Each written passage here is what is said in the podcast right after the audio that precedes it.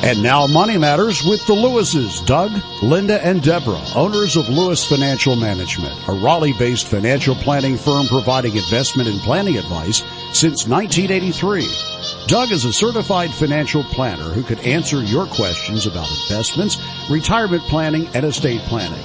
Why not call Doug, Linda, and Deborah right now with your investment question at 919-860-9783. That's 919-860-9783. Now here's Doug, Linda, and Deborah. Investments offered through SFA Inc. Investment advice through Lewis Financial Management. SFA Inc. and Lewis Financial Management are not related entities. Hello, North Carolina. This is Doug Lewis, certified financial planner, once again welcoming you to Money Matters with the Lewises, Doug Linda and Deborah Lewis. Money Matters has been providing you with a personal financial hotline for all your questions about investments, estate planning, tax planning, money management, and retirement planning for over 30 years. Good evening, North Carolina, and thank you for joining us once again on Money Matters with the Lewis family. I'm Linda Lewis. I'm Doug Lewis, certified financial planner. I'm Deborah Lewis, certified financial planner. And we are here for you tonight. Call us tonight and we will discuss your money matter. Absolutely. Whatever's on your mind. You know, we had a really good time yesterday. For those of our listeners who joined us for our Lewis Financial Management event, we want to thank you. It was a wonderful time and I know that, uh, uh, not only did you enjoy yourselves, we enjoyed you. So just a, a second thank you for coming and being That's with right. us. And we look forward to next year's. It was a wonderful time and it was just wonderful. The wonderful really weather. was. Everything was great. Yeah, we did get lucky on the weather. we did. Well, Doug, uh, and Deborah, what is new in the world of, uh, I guess you'd call it cash flow planning, cash flow Yeah, and cash- retirement planning. Cash flow, I guess more maybe the sale of a business, those, um, those calls that we get so much about, you know, how do I sell a business?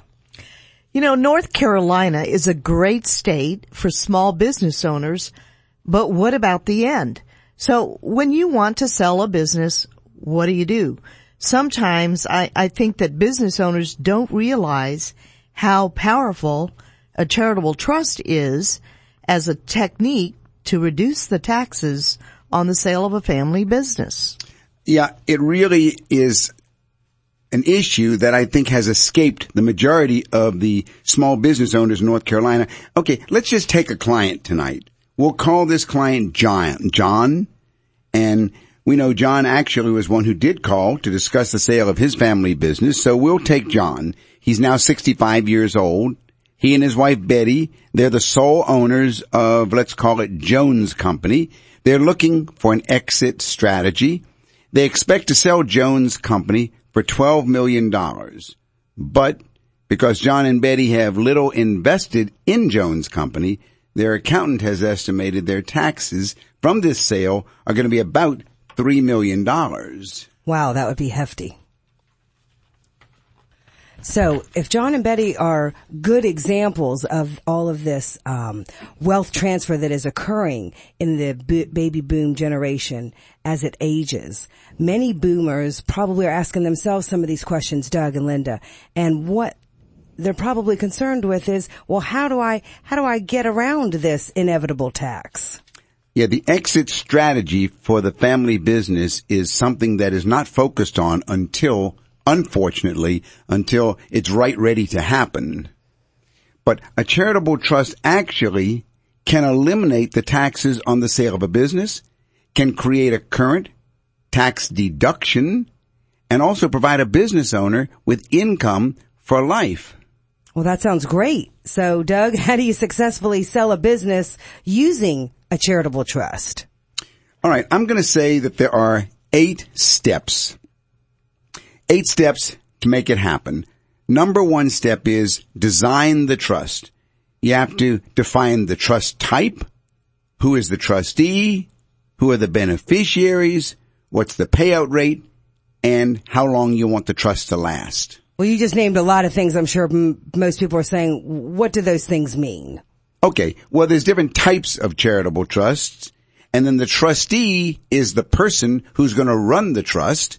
So you have to find out, do you want it to be yourself, your spouse, or a bank, or someone else? The beneficiary is who is going to be paid by the trustee. The payout rate is how much and how long do you want it to last. So you have to design the trust and get all those pieces in the design. That's step one. Okay. Step two. Well, step two is to draft and execute the legal trust agreement. Okay. That's simple enough. Simple enough. Three. Now you have to determine the amount of company stock that you want to transfer to the trust. You can transfer all of it and save all of the taxes, part of it and save part of the taxes. You can do whatever you want. So step three is to determine the amount of the company stock to transfer to the trust. Okay. Four. Okay, now you transfer the company stock on the records of the corporation. All right. And five. Now you're going to sell the company stock tax free. Wow, that sounds great. You just save 100% of all the taxes. Okay. So now you, you've probably interested a lot of listeners out there. Six. Now you need to obtain a qualified appraisal of the amount of stock that you contributed to your trust so you know how much charitable deduction you're going to get. Oh, well, isn't that nice? I get a charitable deduction. I sell my business tax free. This sounds great. What's step number five, seven? Step seven is to hire a competent administrator to make sure your trust works just right with the IRS rules for the rest of your life. Okay. And then eight, what should I do last? I'd say sit on the beach and collect all the checks that are coming, these income checks for the rest of your life. Okay. And that's it. Those are the eight steps. All right. Well, there's a lot of stuff in there that is um, complex, complicated, and probably needs to be handled by a real expert in this area. You see, the moral of the story is that a charitable trust plan can be a powerful component of a comprehensive business exit strategy. However, this does require specialized knowledge and skill. It's something that's not known very much uh, by many small business owners. So who can do these things? Well, that's what we've been doing at Lewis Financial Management. We have been doing these for year after year after year, going through all those eight steps. And that's exactly the way that a small business owner can have his cake and eat it too, sell the business, pay no taxes, and get an income stream for life. Well, sounds great. If this is your scenario, give us a call tonight. 919-860-9783. Well, Doug, uh, let's talk about the taxes they can save. If they had sold the stock without the benefit of the trust, You're talking about John and Betty? Yeah, yeah. Okay, well, yeah, John and Betty, their story turned out really interestingly because based on our discussions, they transferred 20% of Jones Company. Yeah. Not the whole 12 million. They Okay. transferred 20%, which is about 2.4 million to the trust. If they had sold the stock that they had transferred without the benefit of the trust, Yeah. then the tax on that amount would have been almost $600,000 wow. but they got engaged uh, a strong appraiser to value the amount they tra- that they transferred in. They then got a current income tax deduction of six hundred and forty thousand dollars, which saved them almost two hundred thousand dollars in taxes.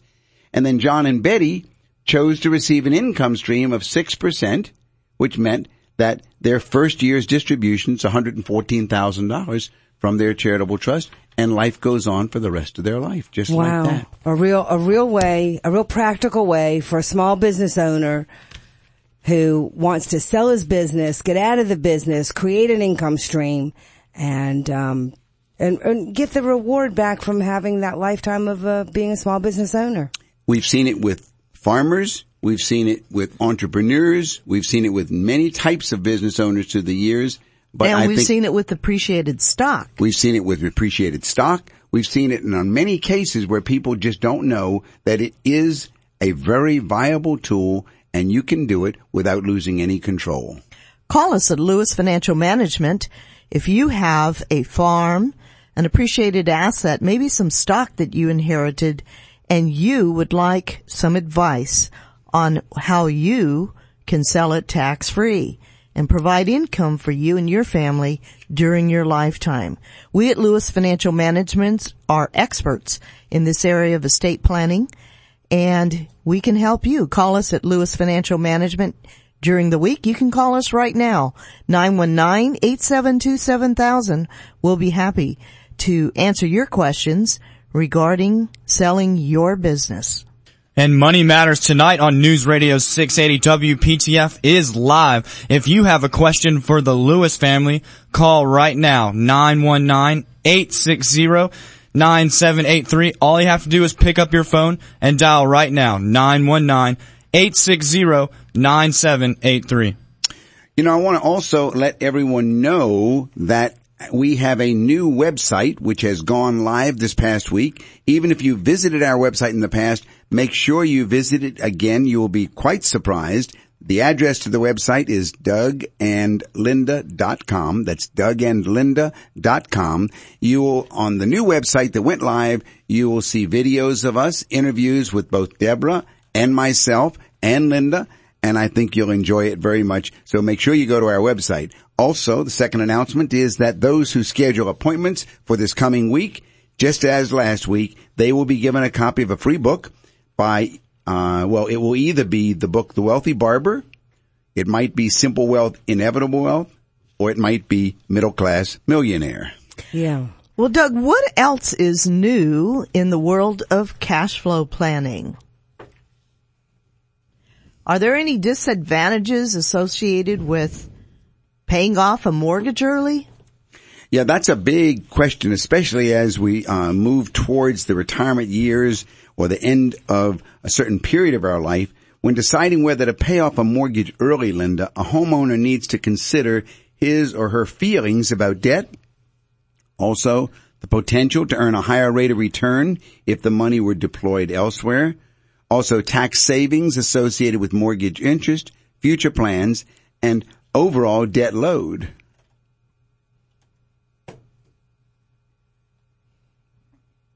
If you have a question for the Lewis family here on Money Matters News Radio 680 WPTF, call right now 919-860-9783. Again, that number is 919-860-9783. The disadvantages may stem from the financial trade-offs that a mortgage holder needs to make when paying off the mortgage. Now, paying it off typically requires a cash outlay, which is equal to the amount of the principal. If the principal is a sizable amount, then the payment could potentially jeopardize a middle income family's ability to save for retirement or invest for college or maintain an emergency fund and take care of other financial needs. So I guess there's a lot to consider. If you have financial means to pay off a mortgage, you probably need to consider the following. First, your feelings about debt. Mm-hmm. Some homeowners like the feeling of that security that comes from owning a home free and clear. The other thing to consider, of course, is timeline. What is your timeline until retirement? Because your timeline until retirement may be a factor when making the decision.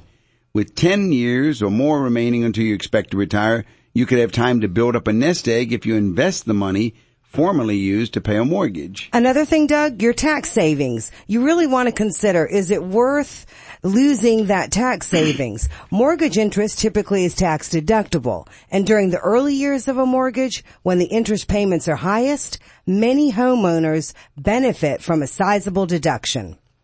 Isn't it true that some folks get a little, uh, maybe confused because they think, I want to be debt free and I, I don't want to have a mortgage. And, It's- and they get, con- or at least they, they don't have the, the foresight to see that that money that is going to pay the mortgage could be used for something else. That's a very true statement, Linda, because they're looking for an absolute answer that fits all cases.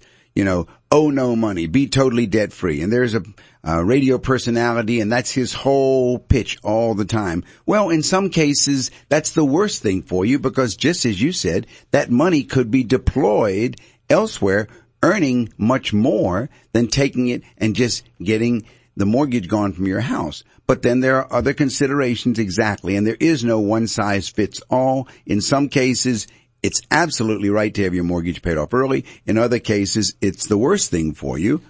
You also have to talk about your future plans. You could potentially leave your existing residence with more home equity. That's possible if that matters to you. That's right. You also need to consider your overall debt load. You know, this is going to be one of many things that you owe money on. So if you're carrying other forms of debt, such as credit card balances or a college loan, consider whether you could benefit from paying off other debt first before reducing or eliminating your mortgage. And you know, there really is no right answer just for um, everyone when it comes to potentially paying off a mortgage. So if this is your consideration tonight, whether or not you should pay off your mortgage, give us a call. Ask us your question. Now, Doug, do you would you like to give out, um, you know, what the general guideline is as far as far as home mortgage deduction? All right, we need to at least throw this into the consideration bag. There is the matter of the big benefit of the mortgage interest deduction which you will give up if you pay it off early. The federal government lets you deduct mortgage interest on a first or a second home up to $1 million per year. And so this is definitely a factor to be put into the equation. Well, there's lots to consider.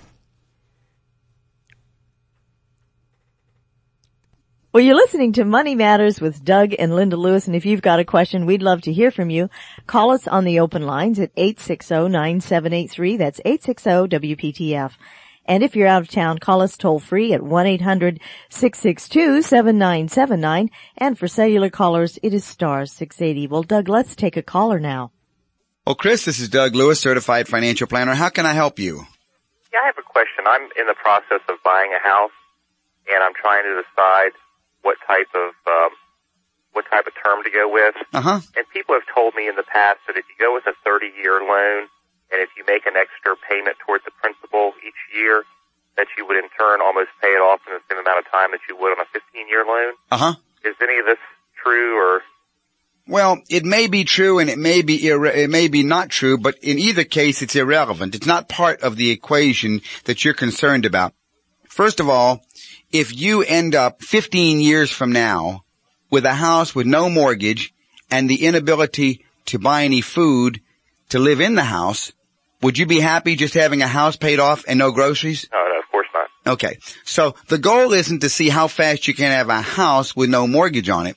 The goal is to see how soon you can achieve what's called financial independence. How old are you, Chris? 33. 33 years old generally a 30 year on, uh, will give you a greater tax savings than a 15 year mortgage. Okay. Because the percentage of your paycheck, of your payment to the bank is going to be bigger on the 30 year mortgage than on the 15 year mortgage. Okay. And that means that more of your payment will be refunded to you in the way of a deduction on Schedule A on your tax return, which basically means that you have more money to invest towards financial independence. Now, if a person doesn't choose to start investing, then they're out of this equation totally because it only works if you're going to be accumulating what you save. If you go ahead and take a 30 year loan, then you are stretching your payments 15 years longer, yes, but your goal should be to accumulate the difference that you're not paying in your mor- in your mortgage payments, that money should be directed into an accumulation vehicle like a mutual fund. Okay. So that at the end of 15 years, and when we run these numbers in my office, we very often see because of the power of compound rate of return, at the end of 15 years of investments, you may be only halfway through your mortgage, or maybe even less. But, for example, how much is the mortgage you're going to take out? The loan is 113. All right. So your goal should be at the end of 15 years to be able to have maybe 200 or 300,000 accumulated. Have your house still halfway through your mortgage. Then you can write a check for the remainder on the mortgage. Let's say you have still 60,000 left to pay on your mortgage. If you've got $250,000 accumulated, you write a check for $60,000, you pay off the mortgage, and maybe you've got 170 or 180 or 190 left in cash plus you still have the home paid off. Do you see what I'm saying? Uh huh, sure do. That's the power of the compound rate of return because the 15 year mortgage will only go down at a simple rate of return. Okay. Uh, also you will get a better tax relief along the way. So at your age, you want a 30 year amortization rather than a 15 year. Oh, I certainly appreciate it. Jot down my office number. It's 872 7000. That's 919-872-7000. And some people remember that as just USA 7000. All right, great. Thank you for calling. Thank you. You're listening to Money Matters with Doug and Linda Lewis, and if you've got a question, we'd love to hear it. You can call us on the open lines at 860-9783, and if you're out of town, it's toll free at 1-800-662-7979, and cellular callers, it is star 680. You know, Chris's question is another whole issue, another side of the question. If I do want to go ahead and have a mortgage on my home, mm-hmm. should I have one based upon how soon I can pay it off? And it's the same answer. Where's the best way to deploy my money to achieve financial independence? So 15 year or 30 year mortgage, another question. They all come back to the same thing. There is no one answer. You want to achieve financial independence as rapidly as possible and And many times the answer is dependent on what activity you're going to do instead of the other activity. It's always a balancing act. You know, what you give up and what you get. And that's why it is so important, wouldn't you agree, Doug and Deborah, that it is important to work with a qualified and competent certified financial planner, such as you two in our firm. And that way you put all, everything on the table and you look at what is your current lifestyle, what are your current needs, and what are your goals for the future. That's and right. that way you get the proper advice on your personal situation. That's That's what we do at Lewis Financial Management. It is, and I'm thinking, Linda, right now of a couple of actual client issues where the money is there to buy another home, but it's tied up in mutual funds. So now they, these situations that I'm thinking of, they want me to come up with a strategy of how they can buy the home free. Yeah. But I have found a way they can do it because they don't have to go ahead and just sell all their investments. They can put those investments into a brokerage account and borrow against them without liquidating a single investment. And then they can buy the house for all cash, no mortgage. But of course they have payments to make to their brokerage account, but they haven't liquidated a single investment right. You get to borrow from yourself. borrow from yourself and can leave your investments as collateral. Intact. And so they're intact. They're the collateral, but they're intact. And now, as the time goes on, and they can actually go ahead and just pay that back to themselves in little bits or bi- big bits. There are no rules on it as long as they pay the interest charge. The interest is quite low also. Bottom line is keep your money working for you. And that's the strategy we're using there. We will go ahead and pay that off over time. But the main thing is keep the money working for you so that you don't have to go ahead and, uh, uh, have your, your, That's, your- you don't have to forego one thing to get the other. that's exactly if right. You, if you have an opportunity to have your cake and eat it too, sometimes it can be worked out. And it has to be worked out in a way that makes sense for your situation. Um, I think this is a really good segue into, I got several questions this week in regard to what should someone do in regard to employer plans. oh. And if you have a question about your financial future, you can call the Lewis family right now. News Radio 680 WPTF. Our number here is 919-860-9783. Pick up your phone and dial 919-860-9783. Some questions that have come up recently in regard to those employer plans are employer plans that now offer Roth as an option. So the, the real question is, is a Roth 401k the best choice for your retirement? Now, best choice, a good choice, the right choice for you, all of this you need to meet with a certified financial planner and find out. But in general, the Roth 401k has some specific benefits so here's an overview of some of them. And, you know, maybe you'll make an appointment to come see us and see if whether or not this is uh, going to be a good fit for you. Yeah, the first thing to realize is that you need to know what is a Roth 401k and how it differs from a traditional 401k plan. You know, in many ways, a Roth 401k is similar to the traditional 401k retirement plan. That is, both accounts allow you to withhold from your paycheck certain money that can be invested in an assortment of mutual funds. Both account types also allow your money to compound until you retire and permit retirement withdrawals anytime after age 59 and a half. But there are major differences between the Roth 401k and the traditional version, uh, and that difference is with regard to the tax treatment. Aha. Uh-huh. In a traditional 401k plan, your contributions are made on a pre-tax basis. So in other words, you don't pay taxes on that portion of your income now. But the money you receive from your account in retirement will be subject to taxation. For this reason, a traditional 401k is known as a tax deferred retirement account. That's the traditional 401k. That's right. Now, the, the Roth 401k, All on the other hand, is different. Here, current contributions that you contribute still count toward your taxable income, but any withdrawals that you make in retirement are 100% tax free.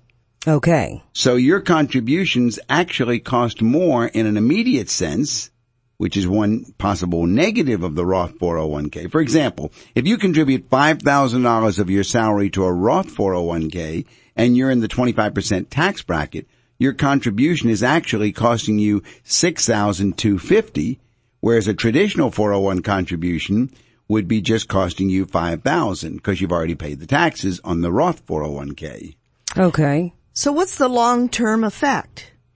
Well, the long-term effect is that you'll have more usable money once you reach retirement. Contributions of $5,000 per year for 35 years could grow to more than 744,000 if we assume 7% average annual investment returns. Now, what is it with the Roth account? Well, with the Roth account, you'd effectively end up with more money since you could l- literally withdraw the entire amount without paying a penny in taxes. When you take it out, it's all tax free. Whereas if you took out that 744,000 from the traditional Roth, I mean the traditional 401k, it would cost you hundreds of thousands of taxes. So if you're in a higher tax bracket by the time you retire, paying more now could work in your favor. Okay. So basically it boils down to when you'd rather pay taxes. Now or after you retire. That's right. And there is another major difference, and that is that there are no required minimum distributions in the Roth 401k.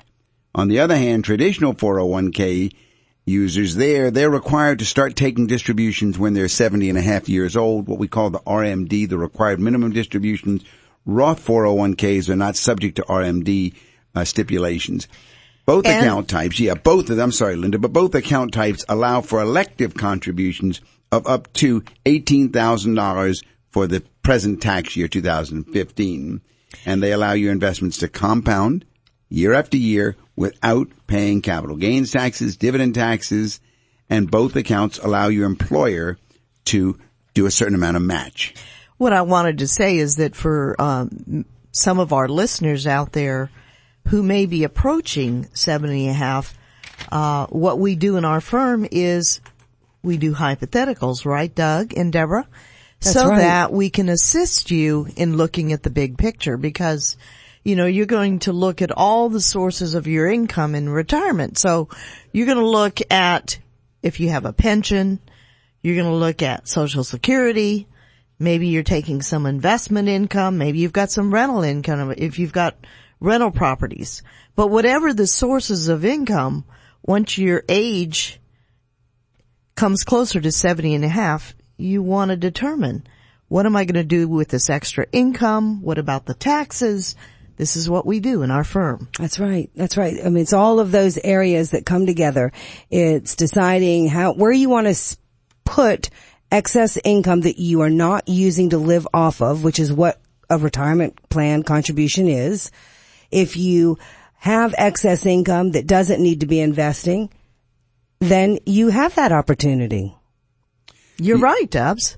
You know, uh, yesterday at at our Lewis Financial event, there was some clients of ours that had uh, achieved financial independence and they were enjoying some time uh, cruising in South America and they told us they met some young people who are actually stuffing their money away, actually literally in the mattress because they didn't know what to do with it. They- they- Literally. literally, yeah. I thought they were joking, but it's very sad. We joke about it, but it's sad to think that there are people who really don't know what to do. Right. And these particular people, they're young people. They have the benefit of time and compounding. They don't have any ability, uh, they have the ability to really achieve what older folks can't do. But I, I do chuckle that, uh, uh, it is a matter of getting the proper advice about where you should put your money and how to get it working for you. Well, I think it was, it's, it's, it's probably been 20 years, but I remember we had, had someone that, uh, was, had about $85,000 under their mattress. I remember. That was a remember. caller, remember? I remember her. 20 years ago. Well, I think we have a caller right now. All right, I don't think. Barbara is that caller. Let's take Barbara's call. Hey, Barbara, this is Doug Lewis, Linda Lewis, Deborah Lewis, certified financial planners. How can we help you this evening? Hey, how are you all today? Fine, fine. What's your question tonight? About the uh, retirement avenues, but my question is on the RMD for 59 and a half, not 70 and a half. If you wanted to take anything after 59 and a half, do you have to do that year after year after year like you do at 70 and a half, or can you do it when you want to do it? All right, uh, there is no RMD at 59 and a half. So let's, uh, let's, uh, let's get ourselves, uh, a little clear on what the rules are, okay? Okay. All right. So first of all, if you try to take money from an IRA before you're 59 and a half, you can do that. There is no law that says you can't because it's your money. You, however, you pay taxes on it. Right. And you pay what's called an extra 10% penalty tax. That is, No, that, I'm, I'm right. saying if you're 59 and I understand. a half I under- already. I understand. But we have to start with that one. Once you're 59 and a half, then there are no rules. okay. There are no rules. Now you can take out the minimum, the maximum, zero, or the whole thing.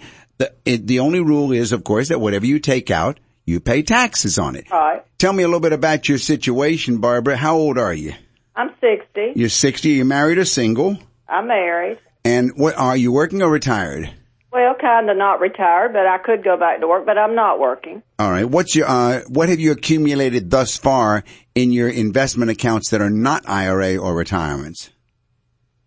What do you you mean outside of? Outside of all retirement accounts. Uh, well, I don't think I need to say what I. You mean what I got in the bank or savings? Or, Well, yeah, when you look at your two types of portfolios, when we dis- Right. when we discuss financial planning, there are two broad types of portfolios.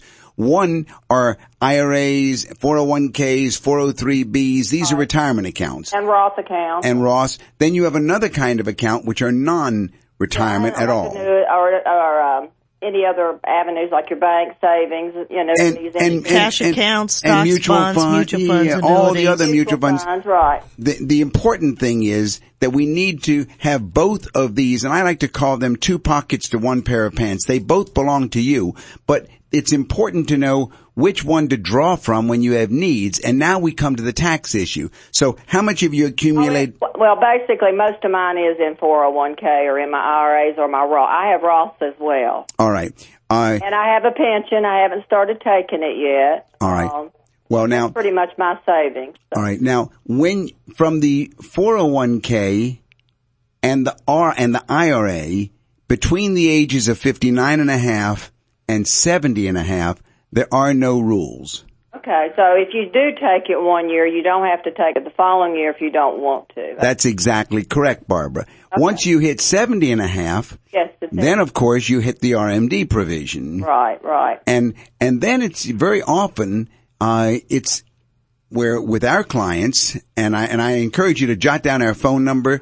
I'd be happy to meet with you and go over the specifics of yours. Our phone number is, Seven thousand. oh, you got it. then also go to our website. Have you been to our new website yet? I haven't been lately, but I have been on your website before. Oh, you would be shocked to see now. We've got all kinds of videos with a hit. Yes, you will. It just went live last week. Oh, okay. No, I haven't. Oh, you you will like it. You will like it. Um, so anyway, as a matter of fact, it took a year to get the thing completed, but we like it a lot. All right. Anyway, my point is that once you start drawing from the retirement accounts, Right. using the RMD. Now we come to the question of what do we do with this money? For some, you have to take the minimum. Right. But on the other hand, you can take more than the minimum and invest it even though you don't need it because at the time of your death, what's in the 401k, I'm sorry, what's in the IRA, it does not get step up in basis and it's taxed heavily. On the other hand, everything that's in a non-retirement portfolio at the time of your death gets step up in basis and is inherited tax free by your children. Right. So you want to consider this movement of monies in, the inve- advantage of doing that. Then. that's exactly right. And that's where we do, we build the, st- the strategy of having the two portfolios for clients like yourself that mainly have accumulated in retirement portfolios. Then we play some what ifs about drawing out more than the RMD to build the other portfolio. Uh, and of course you have to plug in the pension, social security and all those factors there to see what they need. Well, if you're you're not working and you got an avenue to do that, figure taxes before seventy and a half. If you can graciously want to play, pay taxes, you might as well think about it. So, That's right. You have to put all the pieces together, Barbara. You really don't do. And other sources of income. So. And, and, and the most important thing is your comfort level. If you need the money, it's available to you, right? right. So let's say you want to surprise your husband and say, honey, let's take a cruise. Right. We don't have to wait till retirement. Let's take a four day vacation and go to Williamsburg.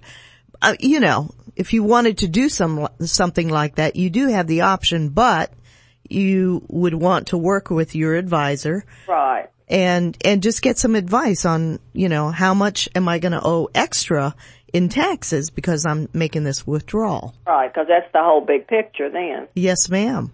All right. Well, I do appreciate your all info, and I love your show. Oh, Oh. thank you so much.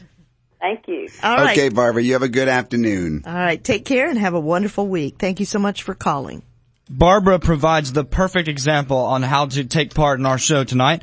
This is Money Matters with the Lewis family on News Radio 680 WPTF. All you have to do is dial 919-860-9783. Again, our number in studio is 919-860-9783. Well, there are certainly so many wonderful people like Barbara out there and so many of our listeners over these past 25 years that we've been on WPTF. We love you. That's right. That's right.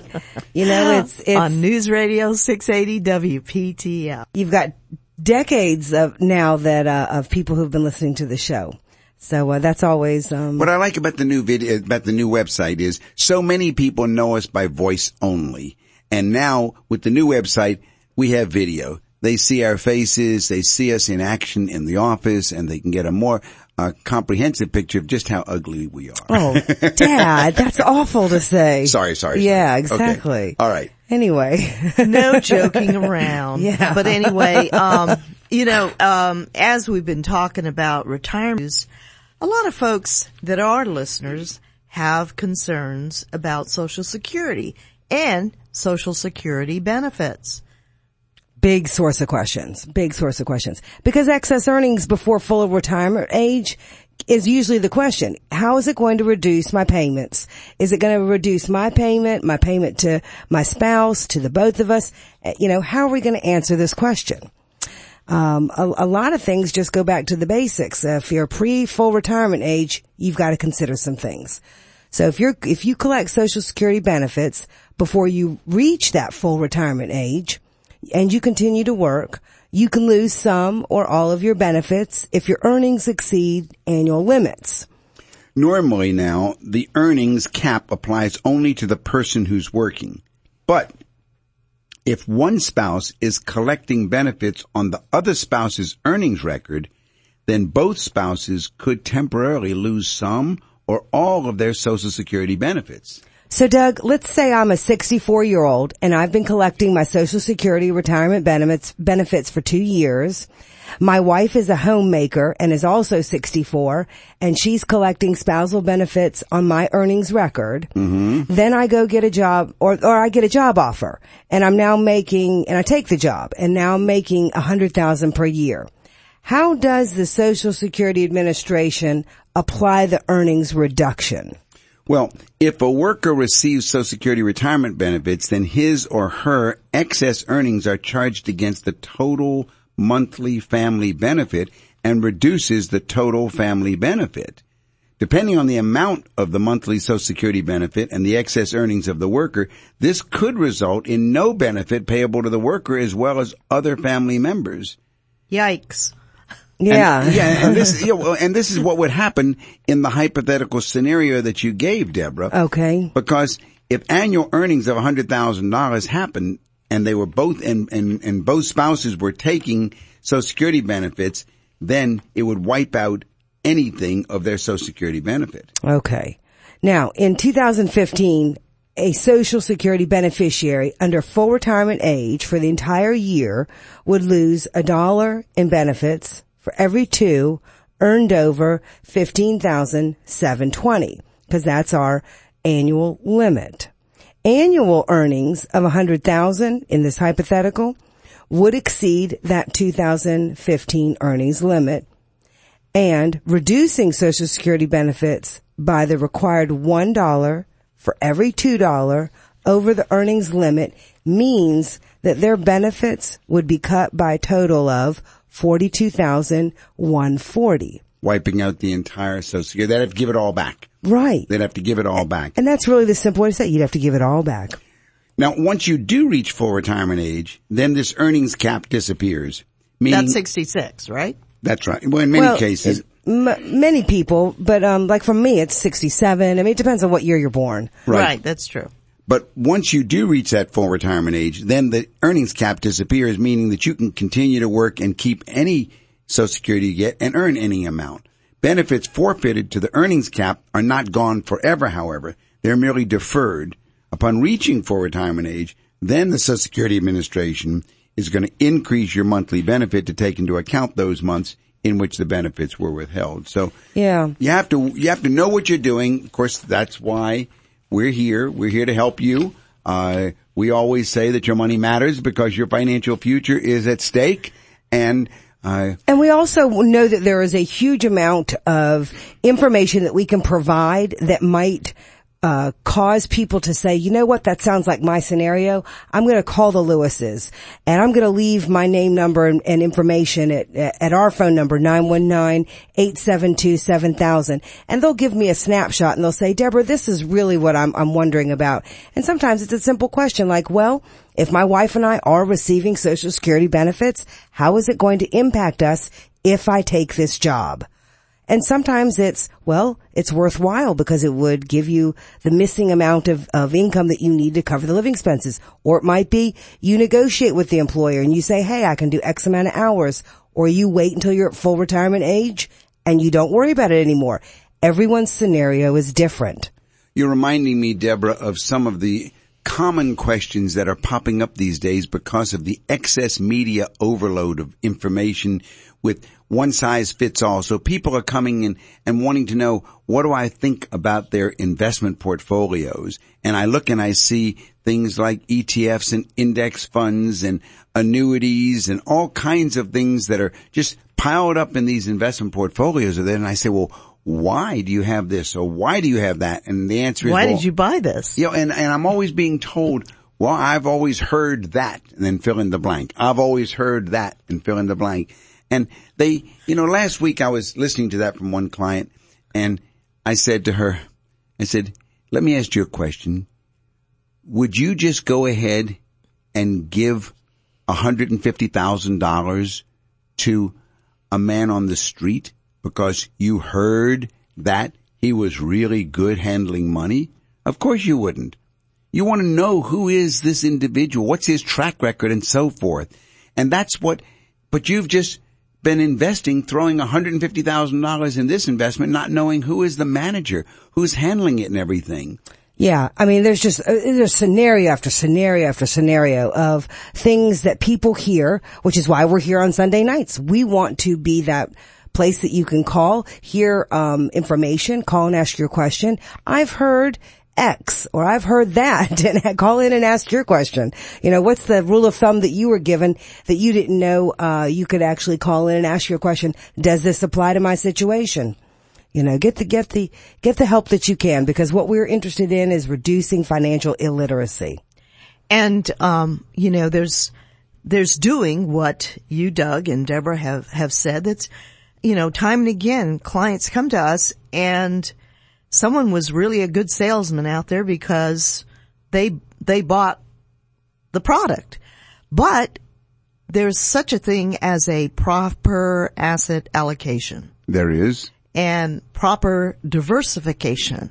There is. and there are people that are educated by the College of Financial Planning that have certified financial planner designations that are fiduciaries and are going to put your interests ahead of their own. So that's who we are at Lewis Financial Management. And so if you are listening this evening and you have a question about your portfolio, or maybe you need a second opinion, or maybe you have a spouse that's terminally ill, or maybe you just inherited money because someone died and, and an aunt thought about of you in her will. Maybe you, you need some hand holding through this whole process. We are here at Lewis Financial Management. We do financial planning. This is what we've done for 32 years. And this 33, is 33. 33 years. This is our anniversary. Ask, ask that question tonight. The, we have just about 10 minutes left in the show. The Lewis family is waiting for your call. Call right now, 919-860-9783. Pick up your phone and dial 919-860-9783.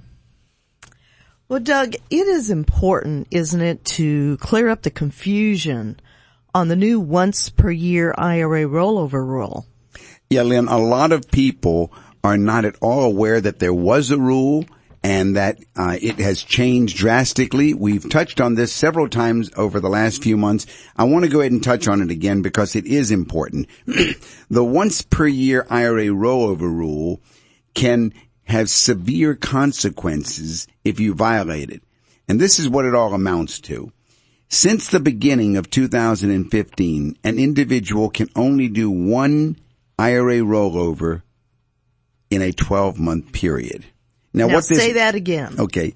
Since the beginning of 2015, you can only do one IRA rollover in a 12 month period. So now we have to understand what does that mean? Okay.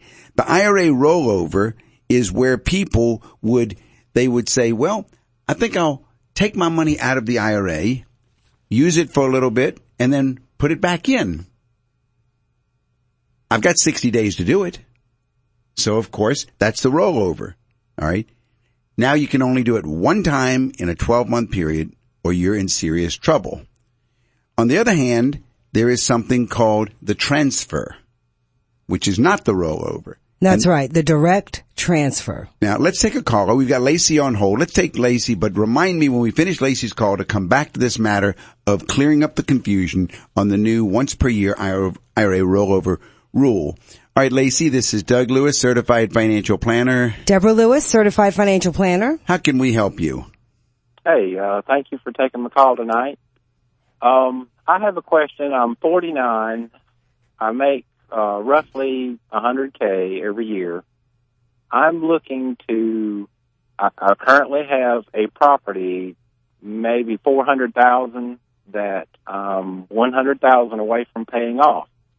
What I want to end up is uh, when I'm 60, have a second property at the coast, but do I cut back on my 401k savings, which I'm currently maxing out, to help pay that mortgage on that second property, which I will have my first property paid off within the next two years?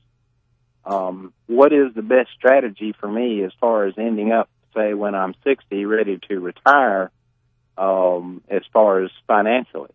All right, I- let's let's let's walk slowly through it. First of all, our target date is age 60 and you're how old now, Lacey? 49. All right. So we're talking about 11 years. And Yes. you, are you married or single? Uh, married. Uh, okay. And your income on your side is 100,000. How about your wife's side? Uh, zero. All right. So we got $100,000 family income, married, any children living at home? No, sir. Okay. Uh, what would you say your living expenses are running you right now on an uh, annual basis? Uh, probably with utilities and current house payment, uh, fifteen hundred a month. All right, let's see. And would that include things like gifts and uh, and things that are not monthly? and- Yeah, that'd be total because you know all my vehicles are paid for. Uh, All right. So you think, all right. So if you're earning a hundred thousand a year and you're only spending about twenty thousand a year, is that what you're saying? So you've Yeah, got, you've yeah, got, you, so- okay, good. All right. So you've got a, you've got a strong surplus. Yes, sir. All right, good. Now tell me where the money has been going thus far. Uh, what have you accumulated in non-retirement investments, first of all? Uh, probably thirty thousand dollars in savings, cash. Um, I do have some rather large assets that I'm getting ready to let go to pay the mortgage off, which is roughly a hundred thousand on my home now. And Have you, Yeah, have you accumulated anything in the way of a, of an investment portfolio that's non-retirement, such as mutual funds that are uh, no, owned? no, other than other than stocks right now and utilities, about thirty thousand. All right. And how much do you have in stocks? Is that part of the, about thirty thousand Oh. in cash? okay, 30,000 in savings, including the stocks. Yeah. Okay, I got it. All right. Now over on the retirement side, what have you accumulated over there? What's in your 401k or IRA or retirement plans? Uh, I've got about uh, 130 in 401k right now, All right. which I'm maxing out my salary every year, so that's about 20 20,000 that's going in every year. All right. Uh, you know, to get the tax savings from that. I think All you right. can only do 28. I mean, uh, 18. Oh, but maybe, are you considering the employer match also? Yes. Okay. Well, no, no, no. That's just my part of my salary that goes to it. I'm usually December they quit taking out. So All right. Now let's, that's let's, how I know. okay, let's go to what your goals are. All right. First of all, your end goal is to get the place at the beach, right? Yes, that is correct. Okay. And the present uh, property that you have that's worth 400,000, that's not your residence, is it? Uh, it is. It is Yeah, your it is. it is your residence. And all right, well to try and go ahead and get the mortgage paid off on your residence makes no sense. That's you're moving in the wrong direction because it- Okay. because you're taking money. What's your mortgage rate?